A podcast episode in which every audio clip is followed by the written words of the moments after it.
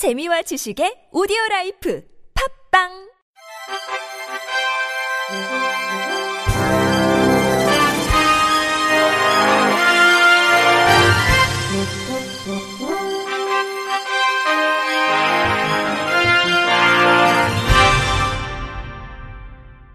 청취자 여러분 안녕하십니까? 12월 17일 월요일 KBIC 뉴스입니다. 문화체육관광부는 오늘 제1차 점자발전 기본계획을 발표했습니다. 이번 제1차 기본계획은 시각장애인의 점자 사용 권리를 신장하고 삶의 질을 보장하기 위해 제정한 점자법에 따라 수립했으며 앞으로 5년 동안 시행할 3대 추진과제로 점자 규격 표준화 방안 및 조례 표준안 마련 등 제도적 기반 구축, 다양한 점자 교재 개발과 신속한 보급으로 점자 교육 및 환경 조성, 점자 출판 시설 지원과 문화유산 전시 등 점자 사용 촉진 및 보급 확대 등을 담고 있습니다. 먼저 문체부는 시각장애인이 생활용품이나 공공시설을 좀 더 자유롭고 안전하게 이용할 수 있도록 의약품과 화장품, 지하철 등에 적용할 점자 표기 규격의 표준화 방안을 연구해 제시할 계획입니다. 더불어 점자지능을 위한 조례 표준안을 마련하고 점자 전문 인력의 자격 종류와 요건, 공직 배치 등에 대한 제도 개선 방안도 관계 부처와 협력해 수립할 예정입니다. 이에 대해 공공시설과 공적 인쇄물 등의 점자 표기 실태, 시각장애인의 점자 사용 능력 실태 등을 조사하고 장애 유형, 장애 발생 시기, 학습 목적 등을 고려한 맞춤형 점자 교재를 개발해 시각장애인이 체계적으로 점자를 배우고 사용할 수 있는 교육 환경을 조성함과 동시에 온라인상에서도 점자를 쉽게 배울 수 있는 환경을 만들 방침입니다. 교육부도 시각장애 학생과 시각장애 교사에게 양질의 점자 교과용 도서를 좀 더 신속하게 제공할 수 있도록 공급 체계를 개선하고 시각장애 학생들이 점자 활용 능력을 기를 수 있도록 다양한 점자 학습 보조 자료를 개발할 예정입니다. 또 문체부는 각 지역에서 점자 보급에 힘쓰고 있는 점자 출판 시설의 고른 발전과 여건 개선을 위해 점자 제작 및 보급 사업에 대한 지원을 지속적으로 확대하며 점자 출판 인력의 역량을 높이기 위한 교육 사업을 지원하고 점자 메뉴판과 스티커 보급, 점자 문화유산 전시와 점자 디자인 경진대회 개최 등도 추진할 계획입니다. 이와 함께 점역 소프트웨어 개발 지원, 국립장애인 도서관을 통한 전자 점자 자료 보급도 지속적으로 확대할 예정입니다. 문체부 관계자는 제1차 기본 계획은 문자 생활에서 누구도 배제하지 않는 포용적 언어 환경을 만들기 위한 첫걸음이라는 점에서 의의가 있다며 앞으로 정부 각 부처와 지자체 등과 협력해 매년 점자 발전을 위한 세부 시행 계획을 수립하고 그 추진 성과를 점검해 제1차 기본계획의 실효성을 높이겠다고 말했습니다.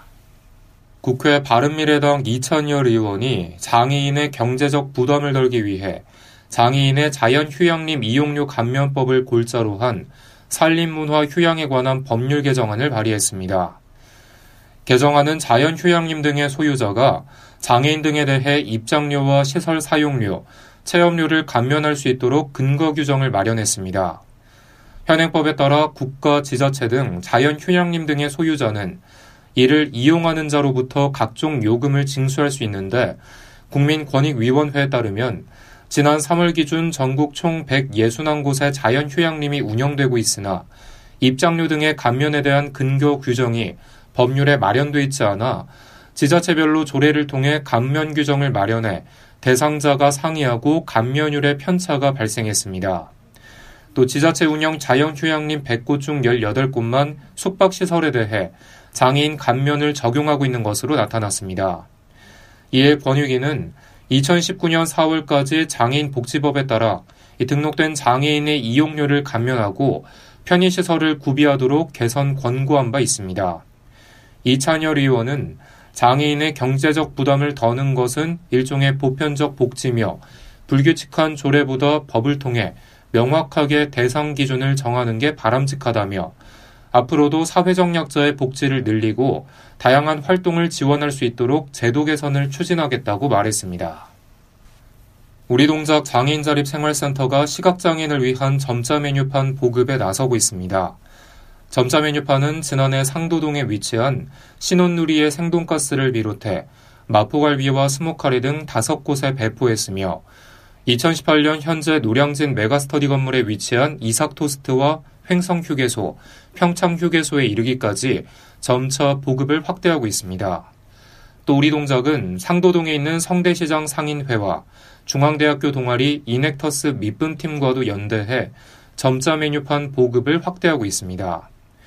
성대시장 상인회에서는 장애인의 전통시장 이용을 활성화하기 위해 경사로 설치와 점자 메뉴판 제작 및 보급에 앞장섰으며 중앙대학교 이넥터스 밑분팀은 동작구 요식업 협회와 연대해 나주곰탕, 단비, 맛의 명가, 봉평 메밀막국수와 타누키, 학땡, 해미수상과 해미 한정식 등 8곳의 점자 메뉴판을 보급했습니다.